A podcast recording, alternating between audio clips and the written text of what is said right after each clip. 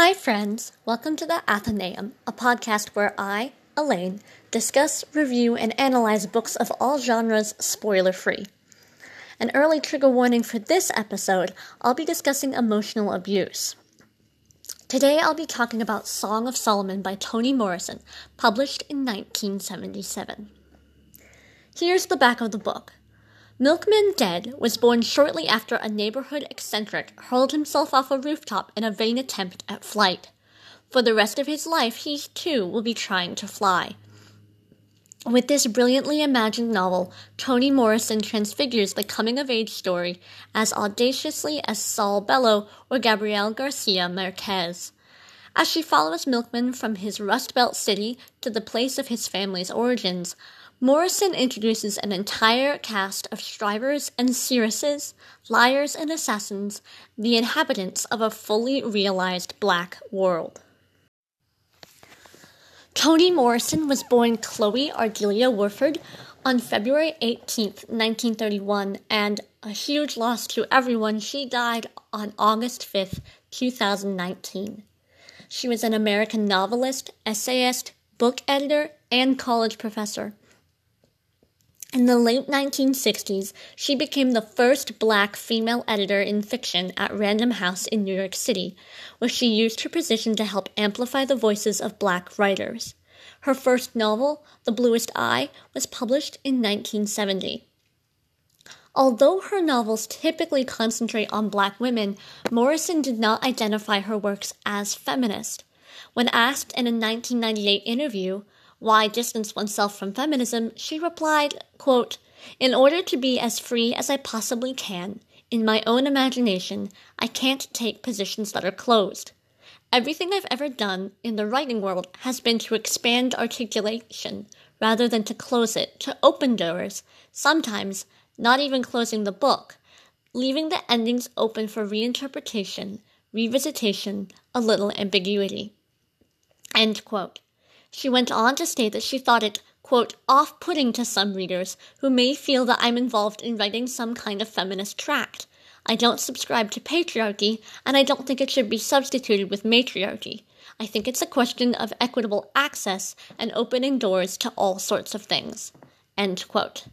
So, while I think it's interesting that she wouldn't choose to ascribe herself as a feminist or to feminism, despite very clearly believing in those values, the idea of not labeling herself as such in order to bring a broader audience to her work is interesting. I think the term feminist has been hotly debated since its inception, and especially now. Um, there's a lot of conversation about whether we're in the third wave or the fourth wave of feminism, whether feminism is even still needed, and um, what feminism really means in a scholarly as well as a colloquial sense. Uh, moving back to Morrison's bio. In 2012, she responded to a question about the difference between black and white feminists in the 1970s. Quote, Womanists is what black feminists used to call themselves, she said. They were not the same thing, and also the relation with men. Historically, black women have always sheltered their men because they were out there, and they were the ones that were most likely to be killed.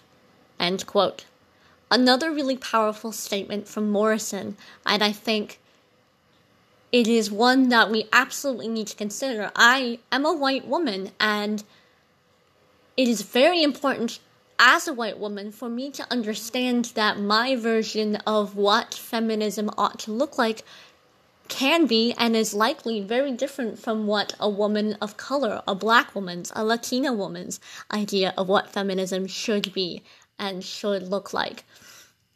And it's important to remember that our perspective is not the only thing that should be taken into account as a good feminist. Um, I'm a huge fan of intersectional feminism. I identify as an intersectional feminist, so I'm going to try and hop off my soapbox here.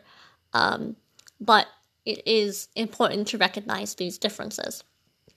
Again, back to her bio. Morrison has a huge list of awards, way too long for me to list here. Uh, in 1993, she became the first black woman to win the Nobel Prize in Literature. Um, and again, a huge long list of others. Please look it up. It's really amazing. I think it fills an entire computer screen. In 2019, legislation was introduced in Morrison's hometown, Lorain, Idaho, to officially recognize February 18th her birthday as Toni Morrison Day. Uh, so we did miss Toni Morrison Day this year, but hopefully next year we can all celebrate this amazing woman.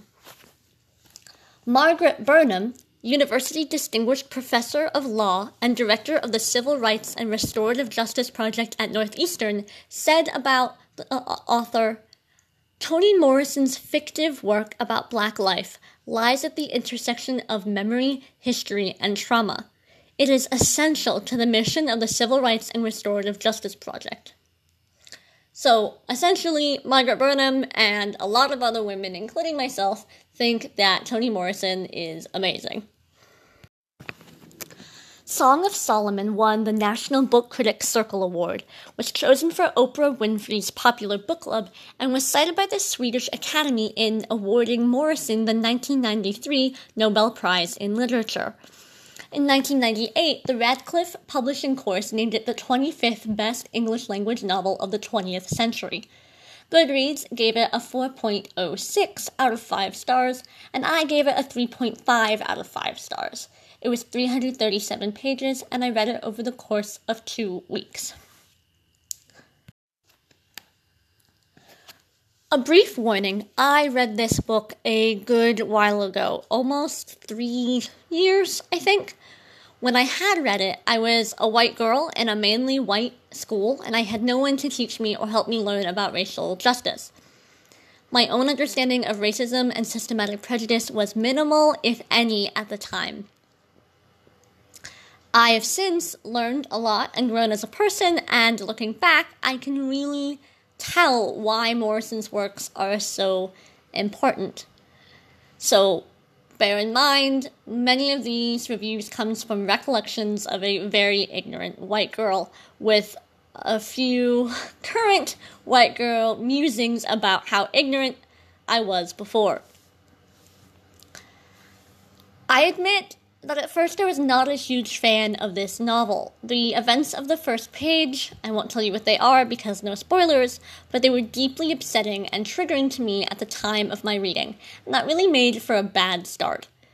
I was very off put by the entire concept because of those events. However, as I continued to think deeper about the novel and really analyze it, it grew on me. As the novel concluded, Morrison tied seemingly unimportant details to stronger themes. The character of Milkman is beautifully human, working even as he remains relatably flawed.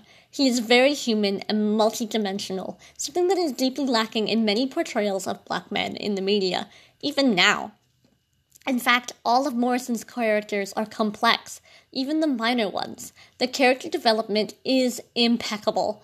I'd read a bunch more novels just about the minor characters, since there is so much to them, even without having much screen time, uh, as it were. My recommendation is to analyze Morrison's books as you read them so that you can be sure to get the full impact of her work. Uh, otherwise, some of the actions of the characters can be really frustrating, and it is not until you think about what Morrison is trying to tell the reader that you can really understand. One of the many reasons Morrison's work, as well as the writing of all black writers, is so important is that it challenges the narratives created by societal norms and racism and prejudice and all other forms of hegemony. It is easy to become blind to race, especially in novels where the reader is not necessarily forced to confront race. Very few novels have distinct descriptions of a person of color or a character's race, and so we tend to just assume that they are our race, and well, we white people assume they're white. But when we don't pay attention to messages on race and ethnicity that are being portrayed, we are complicit in symbolic annihilation. This is a term coined by Gaye Tuchman to describe the ways minorities are erased by media that includes them only in stereotypical ways, or doesn't even include them at all. Watching shows or reading books that ignore minorities gives implicit permission to ignore those minorities in real life including multidimensional characters of color, of minority status, in the media that the public consumes presents a more realistic view of the world and reminds us of the realities that people of color face every day. Thank you so much for listening. Join me next time for a special episode on a very recently published book, The Faceless Old Woman Who Secretly Lives in Your Home by Joseph Fink and Jeffrey Cranor. I just finished it and I cannot resist talking about it next. If you have any suggestions for books to review, or if you've read one of the books I've reviewed, get in contact. You can find me at elaine.kat on Instagram. That's E L A I N E dot K A T on Instagram. Or email me at morpheusathenaeum at gmail.com.